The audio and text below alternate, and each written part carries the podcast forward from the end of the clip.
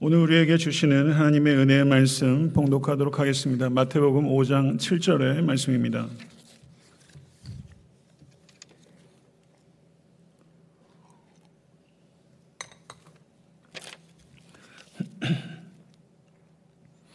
마태복음 5장 7절의 말씀 다 같이 합독하도록 하겠습니다.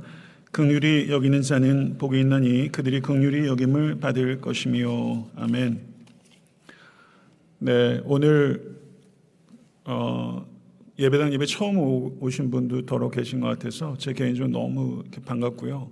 가까이 가서 정말 인사도 드리고 싶지만 그렇게 할 수 없는 상황이라 좀 다소 생소한 그런 환경인 것 같습니다. 그렇지만 잠깐 자리에서 좀 일어나셔서요. 전후 좌분 멀리까지 좀 내다보시면서 예, 눈인사 좀 하시죠. 예, 주 안에서 사랑합니다. 네, 사랑합니다. 네, 정말 귀한 예, 예, 지체가 아닐 수 없습니다. 너무 감사합니다. 네, 자 앉으시죠.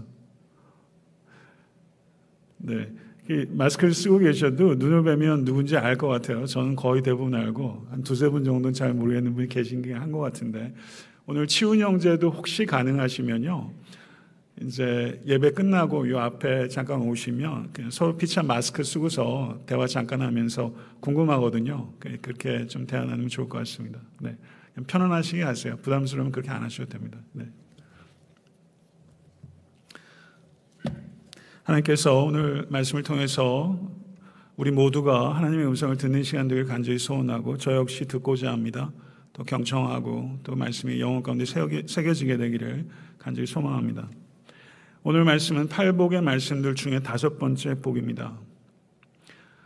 네 번째 복은 의에 줄이고 목마른 자의 복이었습니다. 이와 같은 논리적 순서는 대단히 중요합니다. 의와 극률이 상호 배타적인 것이 아니라 상호 보완적이라는 것을 나타내는 것입니다. 의를 도외시한 극률은 무분별한 것이며 긍휼을 도외시한 의는 무감각한 것입니다. 그러므로 긍휼은 의를 부정하는 것이 아니라 긍휼은 의를 성취하는 것입니다. 긍휼의 주된 대상은 불의에 의해서 고통당하는 가난하고 억압받고 상처 입은 사람들이라고 할 수 있을 것입니다. 그런데 고대 사회에서는 이방인들은 말할 것도 없고 유대인들도 이 긍휼을 전혀 미덕이라고 생각하지 않았습니다. 예수님 당시의 세계상은 매우 비정한 세계입니다. 주전 1년에 힐라리온이라는 이 헬라 사람이 자기 아내에게 보낸 편지 글에 이런 내용이 있습니다. 나는 지금 알렉산드리아에 있어 빚을 다 청산할 만큼 수입이 생기면 곧 돌아갈 것이요. 그러나 나는 이렇게 떨어져 있어도 당신을 결코 잊지 않고 있어. 굉장히 애틋한 내용이죠. 그런데 그 뒤에 이어진 내용은 충격적입니다. 그런데 이번에 아이를 낳게 되면 남자아이면 키우고 여자아이면 버리시오. 섬뜩한 말이 거기에 기록되어 있어요. 이럴 정도로 자기의 친자식조차 원하지 않으면 부모가 버리는 것이 일상정이었던 시대. 주전 1년입니다. 정확하게 예수님 시대예요. 이것이 그 시대상이라는 것이죠. 이런 배경엔 철학적인 뒷받침이 있습니다. 플라톤은 그에 져서 국가에서 오직 건강한 아이들만 양육하고 결함이 있는 아이는 버려야 한다라고 주장했습니다. 세네카라는 철학자도 아시죠? 해로운 것을 건전한 것들로부터 구별하는 것은 분노가 아니라 이성이다라고 주장했습니다. 아리스토텔레스는 그 유명한 저서인 니코마코스 윤리학에서 노예는 움직이는 도구이며 도구는 움직이지 못하는 노예다. 라고 아주 못을 박았습니다. 로마의 한 역사학자는 농업에 대해서 글을 쓰면서 도구를 세 가지로 분류했는데 소, 농기구, 그리고 노예라는 도구가 있다. 이렇게 생각할 정도였습니다. 파테르 파밀리아스라는 라틴어는 주인이 자기 소유의 노예를 완전히 통제하고 채찍으로 때리고 감금하고 징벌을 가하고 또 경우에 따라서는 사용할 수 있는 권한을 준 것입니다. 주전 15년에 사망한 로마의 유명한 귀족 가운데 베디우스 폴리오라는 사람이 있었습니다. 자기의 노예가 발을 헛디뎌서 그만 잔을 깨뜨렸습니다. 그랬더니 이 귀족이 어떻게 했는지 아세요? 자기 집 앞마당에 연못에 이 노예를 던져버렸습니다. 그런데 문제는 그 연못에 식인 장어가 있습니다. 그 식인 칠성 장어가 이 사람을 먹은 것이죠. 근데 엽기적인 것은 그 칠성 장어를 이 사람이 먹습니다. 이게 믿어지십니까? 이건 극단적인 예지만 이럴 정도로 비정한 시대가 바로 성경 시대라는 것이죠. 명상록이란 유명한 책이 있습니다. 그 책을 쓴 사람이 스토아 학파의 가장 대표적인 학자이면서 로마의 황제 그리고 현자로 알려진 마르코스 아우렐리우스라는 사람입니다. 글래리에이러라는 영화에도 아마 이 황제가 나왔던 걸로 알고 있는데요. 마르코스 아우렐리우스 명상록 좋은 책이죠. 예. 그런데 이 마르코스 아우렐리우스가 자기 앵무새가 죽었다고 그 앵무새를 돌보는 사람을 죽여버렸어요. 이것이 그 당시의 시대상이라는 거예요. 이 시대상을 통해서 우리가 예수께서 오늘 하신 말씀, 긍휼히 여기는 자는 복이 있느니 이 말씀이 얼마나 시대상과 맞지 않는 말씀인가 하는 것이죠. 이 말씀이 얼마나 황당해 들리고 얼마나 충격적으로 들렸겠는가. 유대인들도 비정하기는 크게 다르지 않았습니다. 죄인들에게 매우 비정하고 이방인들에게 비정하고 여인들에게 비정했습니다. 이방 여인이 아기를 출산할 때는 절대 도우면 안 된다. 이방인들의 머리는 뱀의 머리를 부수듯이 부서져야 한다. 이방인들이 세상에 태어난 목적은 단 한 가지인데 지옥의 땔감이 되기 위한 것이다. 이것이 유대인들의 사고방식이었어요. 비정한 세계입니다. 그러면 요즘은 어떻습니까? 현대를 살아가고 있는 현대인에게 이 긍휼은 어떤 의미입니까? 1964년 미국 대통령 선거에서 승리해서 38대 미국 부통령이 되었던 휴버트 험프리라는 사람이 정치 세계에서 이 긍휼의 의미가 무엇입니까? 라는 기자의 질문에 이렇게 대답했습니다. 이 연필을 보십시오. 이 연필 끝에 지우개는 연필의 매우 일부분에 해당합니다. 이것이 극률입니다. 인생의 주된 부분은 경쟁입니다. 극률은 그 끝에 달린 주변적인 일부분에 불과한 것입니다. 이렇게까지 말하고 싶진 않지만 정치 세계에서 극률은 경쟁의 일부분에 국한됩니다. 이렇게 대답했어요. 그럼 정치인들은 그렇다 치고 그리스도인들인 여러분과 저에게 극률은 우리 삶에 어떤 의미를 가지고 있으며 우리 삶에 어디에 위치하고 있습니까? 고대인들뿐만 아니라 현대인들도 심지어 그리스도인들도 이 긍휼의 의미를 매우 잘 이해하지 못하고 있습니다. 긍휼은 불쌍히 여기는 동정이나 연민 정도로 생각하고 인본주의적 관점에서 긍휼을 생각하는 경향이 매우 강합니다. 그래서 오늘 말씀을 통해서 성경적 의미의 극률의 그 심오하고 포괄적인 의미에 대해서 우리가 깊이 깨닫고 그 극률이 우리의 삶을 통해서 넘쳐 흐를 수 있는 축복을 경험하는 우리 모든 지체와 교회가 될 수 있게 간절히 소원하는 것입니다. 긍휼이라는 단어가 히브리어로 이 단어는 뭐 다 아시는 단어라고 생각해요. 저를 한번 따라해 보시겠어요? 헤세드. 들어보셨죠? 헤세드, 긍휼이 헤세드라는 단어입니다. 헬라어로는 엘레오스라는 단어입니다. 헤세드라는 단어가 구약 성경에 약 150회 등장하고 엘레오스라는 단어가 신약 성경에 약 30회 등장합니다. 약 180회 정도 이 긍휼이라는 단어가 신구약 성경에 나타나는 것입니다. 긍휼은 하나님의 성품입니다. 그런데 이 그 헤세드라는 단어, 엘레오스라는 단어가 여러 문맥에서 사용되면서 번역될 때는 다채롭게 번역됩니다. 그래서 극률이라고 번역되기도 하고 사랑, 인자, 인애, 자비 이렇게 한국말로도 다채롭게 번역돼요. 그리고 영어 번역을 보니까 이 헤세드 엘로스 어떻게 번역되냐면 steadfast love, loving kindness, unfailing love, mercy, compassion 이렇게 적어도 다섯 개, 여섯 개 정도로 번역되는 그 의미가 매우 넓고 다채롭고 심오한 뜻이 바로 이 어, 헤세드, 엘레오스의 의미라는 것이죠. 그런데 이 극률이라는 단어가 등장하는 문맥들을 주의 깊게 살펴보게 되면 그 문맥에서 자주 함께 등장하는 단어들이 있습니다. 그 단어들은 언약이라는 단어입니다. 언약. 그리고 성실이라는 단어와 이 헤세드가 같이 등장할 때가 많습니다. 언약과 성실. 대표적으로 시편 89편 28절을 보게 되면 그를 위하여 나의 인자함 헤세드를 가지고 영원히 지키고 그와 맺은 나의 언약을 굳게 세우며 시편 98편 3절 그가 이스라엘의 집에 베푸신 인자와 헤세드 성실을 기억하셨으므로 땅 끝까지 이르는 모든 것이 우리 하나님의 구원을 보았도다. 하나님의 극률과 언약은 뗄래야 뗄 수 없는 관계이며 하나님의 극률과 하나님의 성실은 언제나 함께 가는 것입니다. 극률은 하나님께서 자신의 언약 백성에 대한 관계에 있어서 불변하시고 확고하시며 변함없으시며 충실하심을 나타내는 단어인 것입니다. 그래서 극률을 그 의미를 함축적으로 말하자면 하나님의 자기 백성을 향한 충실한 사랑 그것이 바로 헤세드인 것입니다. 자기 백성을 향한 충실한 사랑 그것이 헤세드입니다. 그러면 하나님의 백성을 향한 하나님의 이 충실한 사랑이 어디에 표현되어 있습니까? 성경은 자연 안에 역사 안에 하나님의 이 극률, 충실한 사랑이 표현되어 있다고 말하고 있습니다. 자연과 역사 안에 하나님의 극률이 쓰여져 있는 것입니다. 시편 119편 64절을 보게 되면 여호와여 주의 인자하심이 땅에 충만하였사오니 주의 율례들로 나를 가르치소서.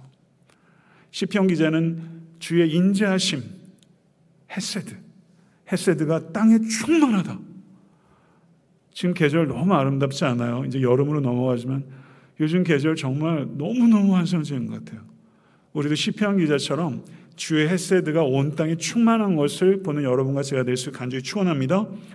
출애굽기 15장 13절을 보게 되면 주의 인자하심으로 헤세드로 주께서 구속하신 백성을 인도하시되 주의 힘으로 그들을 주의 거룩한 처소에 들어가게 하시나이다. 에스라서 9장 9절을 보게 되면 우리가 비록 노예가 되었사오나 우리 하나님이 우리를 그 종살이하는 중에 버려두지 아니하시고 바사왕들 앞에서 우리가 불쌍히 여김을 입고 소생하여 우리 하나님의 성전을 세우게 하시며 그 무너진 것을 수리하게 하시며 유다와 예루살렘으로 에서 우리에게 울타리를 주셨나이다. 이렇게 말하고 있어요. 이스라엘 백성들이 항상 기억하는 가장 대표적인 사건은 출애굽 사건입니다. 그리고 포로기 이후로 이스라엘 백성들은 바벨론 포로 생활에서 돌아온 사건들을 기억하며 포로 생활에서 돌아온 사건을 제2의 출애굽이라고 생각해요. 이 출애굽 사건과 바벨론 포로에서 돌아온 사건도 하나님의 햇세드로부터 기인한 것이라는 것입니다. 이 하나님의 이 긍휼은 무한하여 하늘에까지 이르며 여호와여 주의 인자하심이 하늘에 있고 주의 진실하심이 공중에 사무치나이다. 주 하나님의 긍휼은 무궁하여 영원에까지 이르는 긍휼인 줄로 믿습니다. 여호와께 감사하라. 그는 선하시며 그 인자하심이 영원함이시로다. 아멘. 믿으십니까? 할렐루야. 이 주님의 이 헤세드가 무한하고 무궁하여 이 무한하고 무궁한 하나님의 헤세드가 가장 완벽하게 증명된 사건은 우리 주 예수 그리스도입니다. 믿으십니까? 우리 주 예수 그리스도께 성육신하시고 이 땅을 걸으시고 우리의 죄를 대속하시고 십자가에 달려 죽으시고 부활 승천하신 사건, 이 복음의 사건, 그리고 그 주님께서 또한 역사의 마지막에 다시 오실 것이라는 이 재림의 소망, 이 복음 안에 하나님의 헤세드가 가장 완벽하게 극치적으로 증명된 줄로 믿습니다. 사랑하는 성도 여러분, 예수님께서 인간이 되셨습니다. 하나님의 아들이 우리의 몸으로 들어오셨습니다. 믿으십니까? 그래서 우리의 눈으로 사물을 보시고 우리의 마음으로 사물을 생각하시고 우리의 감정으로 사물을 느끼셨습니다.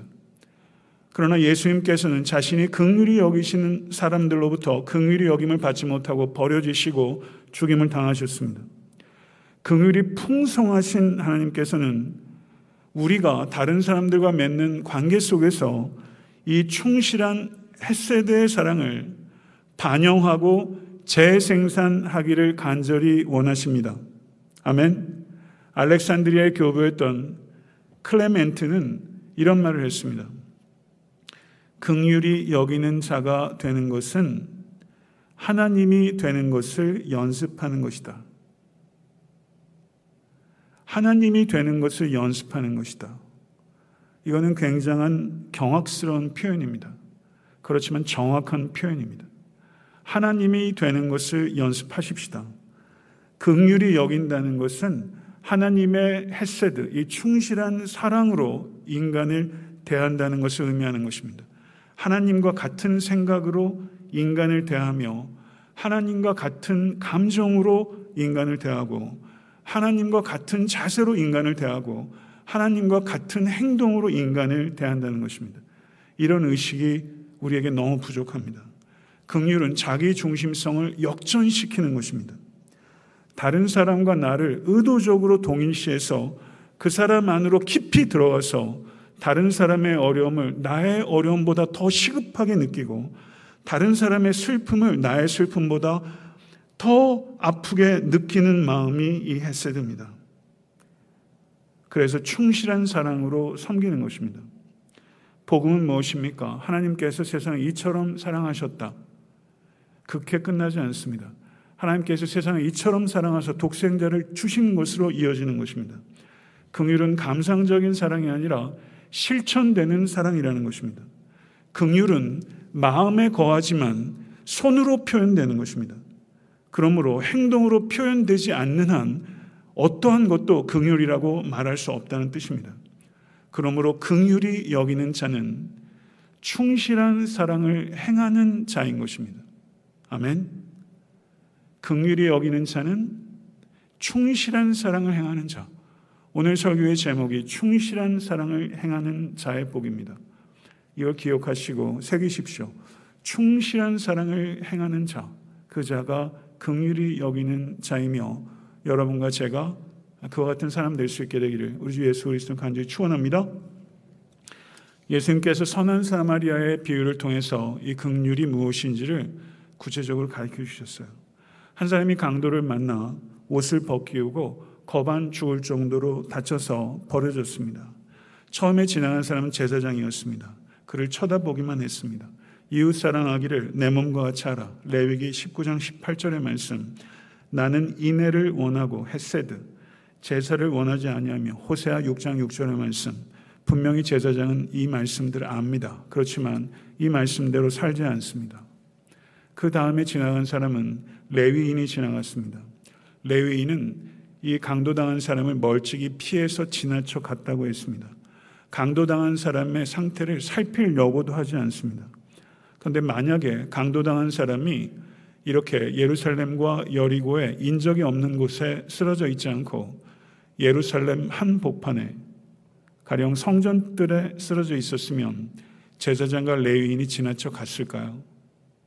지나쳐 갈 수 없었을 겁니다. 이들은 긍휼을 베풀지 않은 죄와 사람들이 보지 않는 곳에서 행하지 않는 위선의 죄까지 더한 것이죠. 아무도 보는 사람이 없기 때문에 지나친 것입니다. 긍휼의 마음이 없이 긍휼을 행하는 것을 위선이라고 하는 것이며 이것을 거짓 긍휼이라고 하는 것입니다. 거짓 긍휼은 사람을 속일 수 있을지 몰라도 하나님을 속일 수 없습니다. 사랑하는 성도 여러분, 하나님은 긍휼을 기뻐하시는 하나님이십니다. 그런데 제사장과 레위인이 지나간 뒤에 사마리아인이 등장합니다. 그 누가복음 10장 33절을 보게 되면 어떤 사마리아 사람은 여행하는 중 거기 이르러 그를 보고 불쌍히 여겨 이렇게 말하고 있습니다. 이 사마리아 사람의 비유에 이 불쌍히 여겨라는 이 동사가 가장 중심에 있습니다. 이 동사 앞부분에는 68개의 단어가 있고 불쌍히 여겨라는 동사 뒤에 67개의 단어가 있습니다. 정확히 한 가운데 불쌍히 여겨라는 동사가 있다는 것이죠. 이 불쌍히 여기는 것이 이 비유의 전환점이요 중심축이라는 뜻입니다. 에베소서 2장 3절에서 5절 상반절의 말씀을 우리 다 같이 보도록 하겠습니다. 전에는 우리도 다 그 가운데서 우리 육체의 욕심을 따라 지내며 육체와 마음이 원하는 것을 하여 다른 이들과 같이 본질상 진노의 자녀이었더니 긍휼이 풍성하신 하나님이 우리를 사랑하신 그 큰 사랑을 인하여 허물로 죽은 우리를 그리스도와 함께 살리셨다. 아멘. 믿으십니까? 우리가 다 육체와 마음이 원하는 대로 살던 본질상 진노의 자녀였습니다. 믿으십니까? 그런데 긍휼이 풍성하신 하나님께서 우리의 나의 삶 가운데 찾아오셔서 모든 것들의 전환점이 일어난 것입니다. 강도당한 사람에게 사마리아인의 극률이 그의 전환점이 됐던 것처럼 본질상 진노의 자녀였던 우리의 삶에 긍휼에 풍성하신 하나님께서 삶의 전환점이 되신 것입니다. 제사장과 레위인은 강도당한 사람을 지나쳐 갔지만 사마리아 사람은 가까이 갔습니다. 제사장과 레위인도 저는 불쌍히 여기는 마음은 있었을 거라고 생각해요. 그렇지만 그들은 아무 행동도 취하지 않았습니다. 사마리아인은 기름과 포도주를 그 상처에 붓고 싸매고 자기 짐승에 태워 주막으로 데리고 와서 돌봐 주었습니다. 사마리아인의 선행은 거기서 그치지 않았습니다. 밤새 돌봐 주고 이튿날에 여관 주인에게 이 데나리온을 주고 그리고 거기서 끝나지도 않았습니다. 자기가 일을 보고서 돌아올 때 나머지 혹시 더 치료해야 될 것들이 있으면 그때 또 개선해 주겠다. 이렇게 말을 한 것이죠.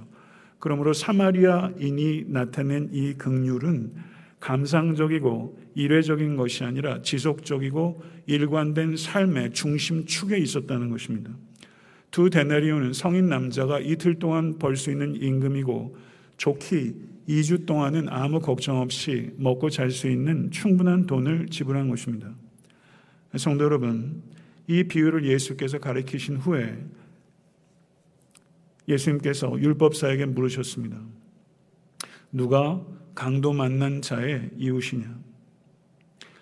율법사와 예수님의 대화는 내 이웃이 누구이니까? 라는 질문으로 시작된 것입니다. 내 이웃이 누구이니까? 라는 질문에 예수께서 대답하지 아니하시고 누가 강도 만난 자의 이웃이 되겠느냐? 라고 되질문을 하신 것입니다. 나의 이웃이 누구인가 하는 것은 자기 중심적이고 소극적인 태도입니다. 내가 누구의 이웃이 되어질 것인가 하는 것을 고민하고 너도 가서 이와 같이 하라. 이것이 주님께서 율법사에게 가르치신 바이며 오늘 지금 이곳에서 우리 주님께서 여러분과 저에게 촉구하시는 명령인 것입니다.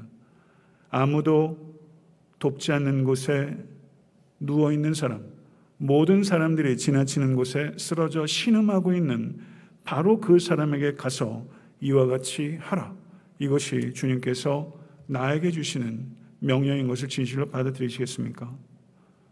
사랑하는 성도 여러분, 이 긍휼을 우리는 삶에서 어떻게 표현할 수 있을까요? 저는 몇 가지를 예를 들어서 나누고자 합니다. 첫째 긍휼은 다른 사람에 대해 인내하게 합니다. 다른 사람 안으로 들어가서 그 사람의 눈으로 보아주고 그 사람의 마음으로 생각해주고 그 사람의 감정으로 느껴주면 그 상대방의 말과 행동이 그전엔 도무지 이해할 수가 없었는데 어느 순간 이해가 깊어지고 생겨지면서 아, 그럴 수도 있겠구나. 아, 그럴 수 있겠구나 하는 관점을 얻게 되는 거예요. 이것을 의식적으로 연습하고 계십니까?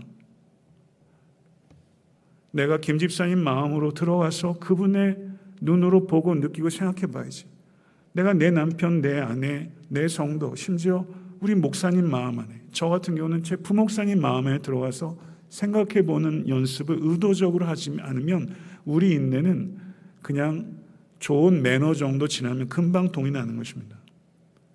그 사람 안으로 들어가서 바라보기. 저는 구약 성경의 창세기 유다가 그런 사람이라고 생각해요. 유다가 아버지 야곱의 편애를 도무지 견딜 수가 없었습니다. 그래서 요셉을 팔아치우는 일에 앞장서지 않았습니까? 그런데 며느리 다말과의 창세기 38장 일을 겪은 후에 유다가 자신의 죄와 한계를 명확하게 깨닫고 이 유다는 비로소 극률의 마음을 가지고 상대방 안으로 들어와서 바라보고 생각하고 느끼는 것을 하기 시작한 거예요. 그래서 유다는 요셉의 요셉을 편애하는 야곱을 미워했었지만 이제는 베냐민을 편애하는 야곱을 불쌍히 여기게 된 것입니다.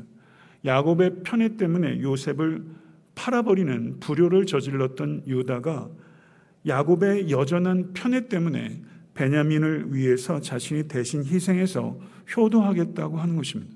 상황은 하나도 바뀌지 않았어요. 그런데 긍휼의 마음을 갖게 되면서 그 사람 안으로 들어가서 인내할 수 있게 된 것이죠. 저는 이런 인내를 여러분과 제가 배울 수 있게 되 간절히 소망합니다. 두 번째는 긍휼은 다른 사람을 더 용서하게 합니다. 하나님께서 나에 대하여 무엇을 용서하셨고 나에 대하여 어떻게 용서하셨는지를 정말 이해하고 받아들인다면 우린 다른 사람들을 관대하지 않게 대하는 것은 사실 불가능합니다. 하나님께서 용서해 주신 나의 죄의 크기를 정말 뼈저리게 깨닫고 아파한다면 누군가가 나에게 행한 잘못된 행동의 크기는 정말 아무것도 아니라는 것을 우리는 받아들이지 않을 수 없습니다. 이 세상에서 가장 힘든 것은 누군가를 용서하지 않고 미워하는 것입니다.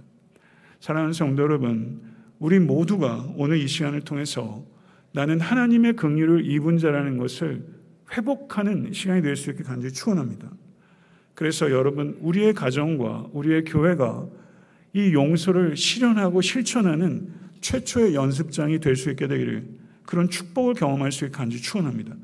끊어진 관계의 고통을 겪지 않아 본 사람이 누가 있겠습니까?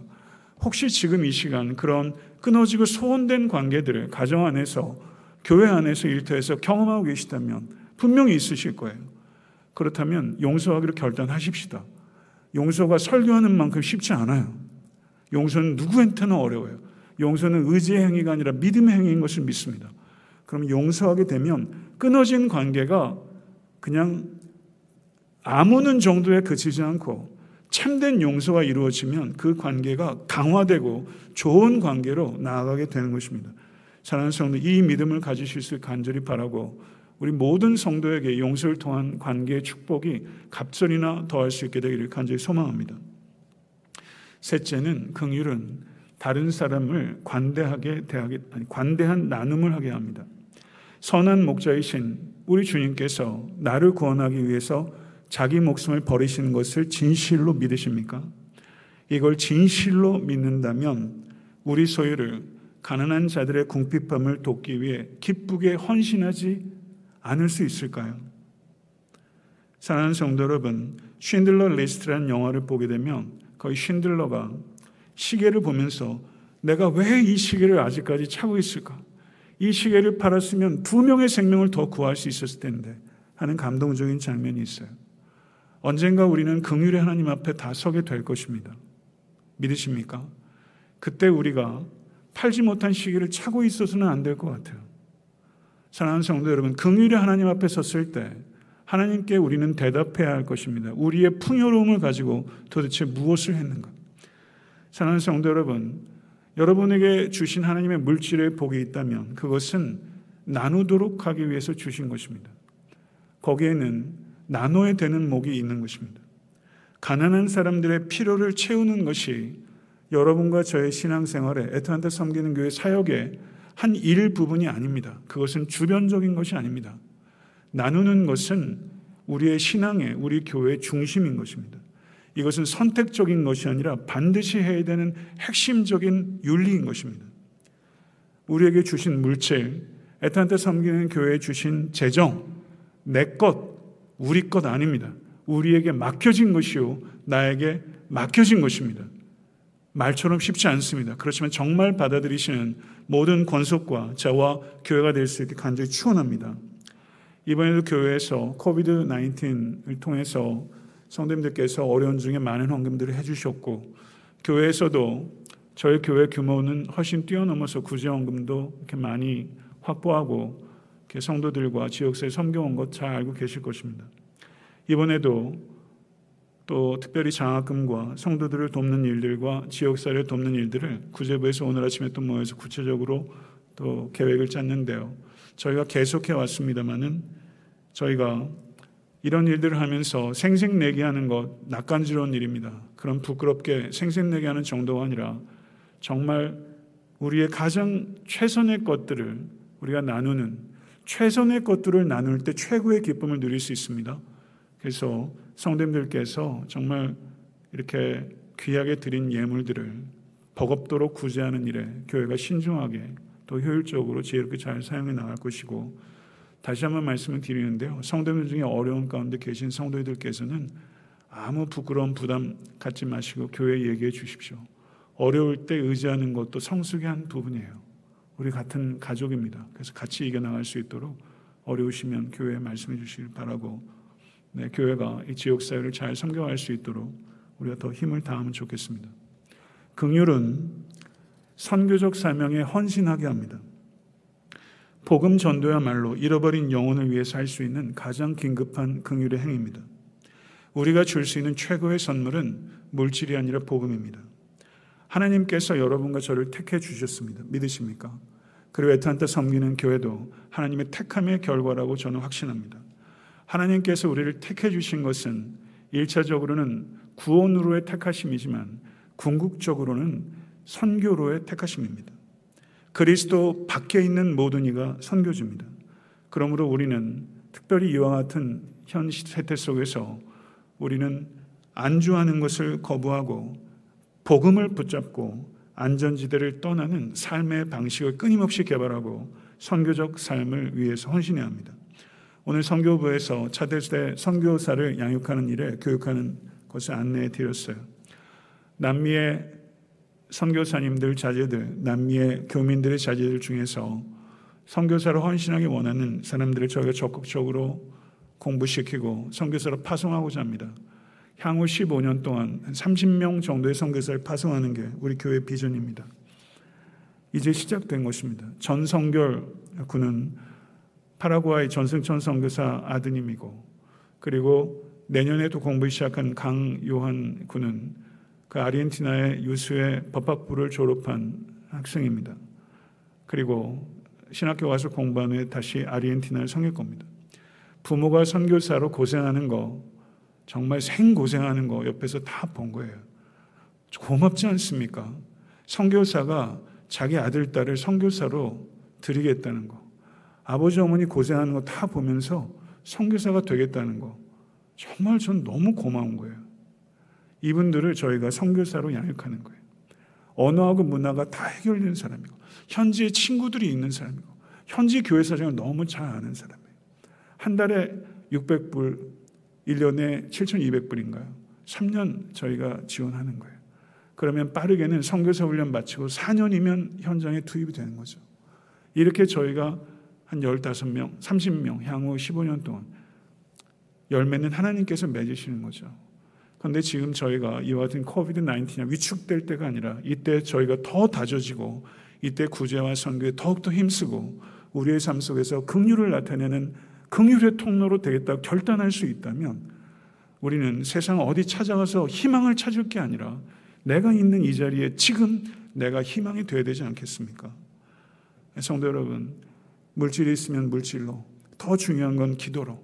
그래서 후원하는 분들은 이렇게 모아서 그 형제 자매 공부하는 분들과 네트워킹하고 기도하고 그 땅을 위해서 헌신하고 하는 일들이 돈만 가는 것이 아니라 사랑이 가고 서로 하나가 돼서 한 나라를 섬기는 선교사가 배출되는 거예요. 너무 저는 감사하고 감격적이에요. 성도님들께 너무 감사드려요. 이런 일들을 도모할 수 있다는 것이 하나님께서 하실 거라고 믿습니다. 말씀 맺겠습니다. 하나님의 긍휼을 경험하셨습니까? 아멘.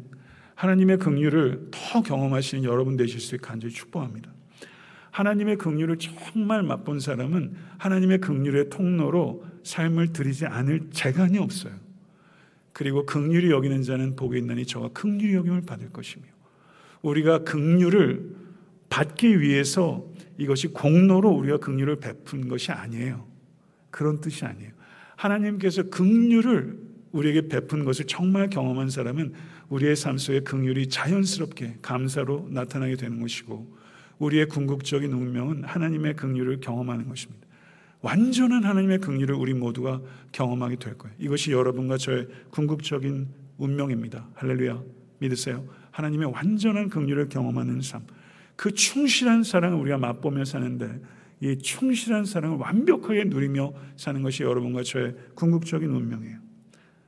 긍휼이 여러분과 저의 인생의 인생의 끝에 달려 있는 지우개 정도가 아니라 극률이 나의 삶의 우리 교회 중심 축이 되어야 합니다.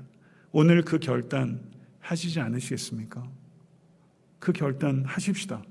충실한 사랑을 행하는 자의 복을 한 사람도 빠짐없이 다 누리실 수 있는 복된 성도 되실 수 있게 되기를 간절히 소원합니다. 이 소원이 이루어지게 되기를 갈망합니다. 기도하겠습니다. 존귀하신 주님, 충실한 사랑으로 저희들 구원해 주시고 이 사랑으로 저희들 이끄시고 채우시고 보호하시는 주님. 이 사랑을 저희가 맛보며 또 감격하며 살아갈 수 있도록 불러 주시니 감사합니다. 우리 모두가 이 충실한 사랑, 긍휼을 행하는 자로서 하나님의 긍휼의 통로가 되기를 원합니다. 우리 사랑하는 모든 성도님들의 삶과 또 교회가 그 일에 쓰임 받을 수 있도록 주여 역사해 주시옵소서.